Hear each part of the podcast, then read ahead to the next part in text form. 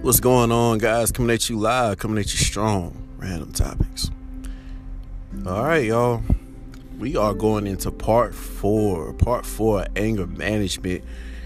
And if you guys been tuning in, you know, especially like all the way to the first one, I did say, you know, this one might even escalate to a part ten. You know, and if you guys probably wondering, you know, exactly why. Like, man, like, why is you, you know, doing so many anger management topics? I'm gonna be honest with you, man. Like I said, the world is filled with it, man. The world is filled with a lot of anger. The world is filled with many things. And, you know, anger management is, is therapeutic, man. It's very, very, very therapeutic. So, in this topic right here, we're gonna be talking about, as far as anger management goes, what is the root cause of your anger? So, if you really think about a lot of times when you've been upset, and what we call our petty episodes, and I, and I mean petty, because if you if you're gonna be if you're gonna be real about yourself, let's just face it. When we get angry, guys, petty is the main ingredient. We don't care about what the person's saying. We want our point across. We don't care how defensive we're going to get. We don't even care about some of the words coming out of our mouth. We want to hurt the other person's feelings. We want to get it out of us. And some of us will continue to get it out of them until, like, they can't get it out of them no more. That's what you call a nasty argument. That's the one when you said all the stuff you shouldn't say and did all things you shouldn't do. It might even fault.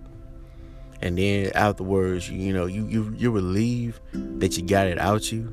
But at the same time, it's like, man, look at all the aftermath I got to pick up and all the things I got to take care of now, now that I done showed my tail. You know what I'm saying? And one of the things I'm going to say is, what was your root cause by that anger? A lot of people will sit there and say, well, that person made me upset. That person said something really got under my skin. That's not really the root cause of your anger. That's why I said we're going to look what's under that anger, because what's under that anger will help you manage your anger better. So whatever things that make you angry, you want to look into the root cause of what's under that anger. And I'm going to tell you, one of the main things from anger is fear. If you're going to be, if I'm going to be real, real about this topic, man, that's That's that's literally the truth right there, man.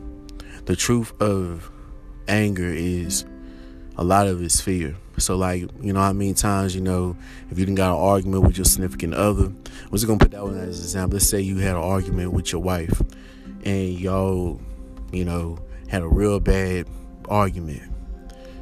You was upset on the things she said, but in all reality, your pride got the best of you because you feared that you wasn't going to win that argument.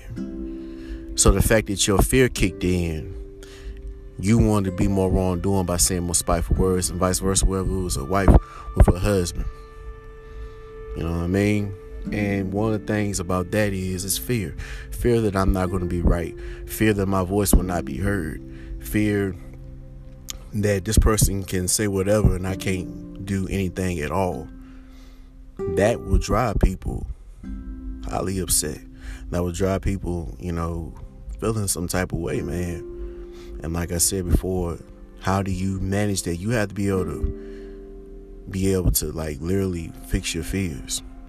So instead of you being fear fearful of your voice, being fearful of, you know, being so defensive, just know at the end of the day, there's no need to be afraid of that. Because at the end of the day, your voice will always still be heard because you're talking. You, you know, that's the thing. Like, you know, when you look at fear, fear can be fixed in a lot of ways. You know what I mean? And a lot of the time, anger can also be due to something that you're hiding. And I know it's not good to hide things, but like, you're fearful that this person's going to find out, so you become highly defensive. And they got all the facts, but you don't want them to know about whatever's going on. So what's really the root cause? Like, if you if you look dig like dig deeper into it, if it's like disciplining your children, the reason why you're so strict with your children is because you're fearful that they might turn out like you, or maybe worse than what you you did. You see what I'm saying? We all want our children to be better than us. You know what I mean? So like, you have to be able to face your fear in those areas. Be like, you know what? I'm not going to be afraid of knowing, you know, hopefully my child doesn't do worse than I did. Don't be afraid of that. Just know that I'm going to do the best that I can, because at the end of the day, your child is going to control their own actions at the end of the day. Like I said, these are just examples, man. If you can, the main thing is, if you can fix what's under your fear, you know, I mean, excuse me, your anger, then you can fix it. And, and, and one hundred, more than likely, one hundred percent of it, at least ninety-five or eighty percent of it is fear. You know, so fix what's under. Like I said, it's it's the fear. If you can fix the fear, you can fix a lot of your anger. And when you fix the fear, you can also fix insults. When you fix, you know, and when I mean insults, I'm talking about insults coming towards you. Because one thing somebody knows in anger management, anybody who's, you know, is literally tuning in, if you work on being able to block out the insults that come at you and and, and not insulting somebody else, You're, you're really fixing your anger. Because like I said before, anybody who got anger problems, they'll tell you they're a hothead. People are a hothead. Like I said, I was a hothead for a hot little minute. You're not going to sit there and disrespect me. You're not going to talk to me any kind of way. I don't care who you is. You know what I'm saying? Like, that was my motto for a hot little minute. I don't care who you is. You're not going to disrespect me. You're not going to talk to me any kind of way.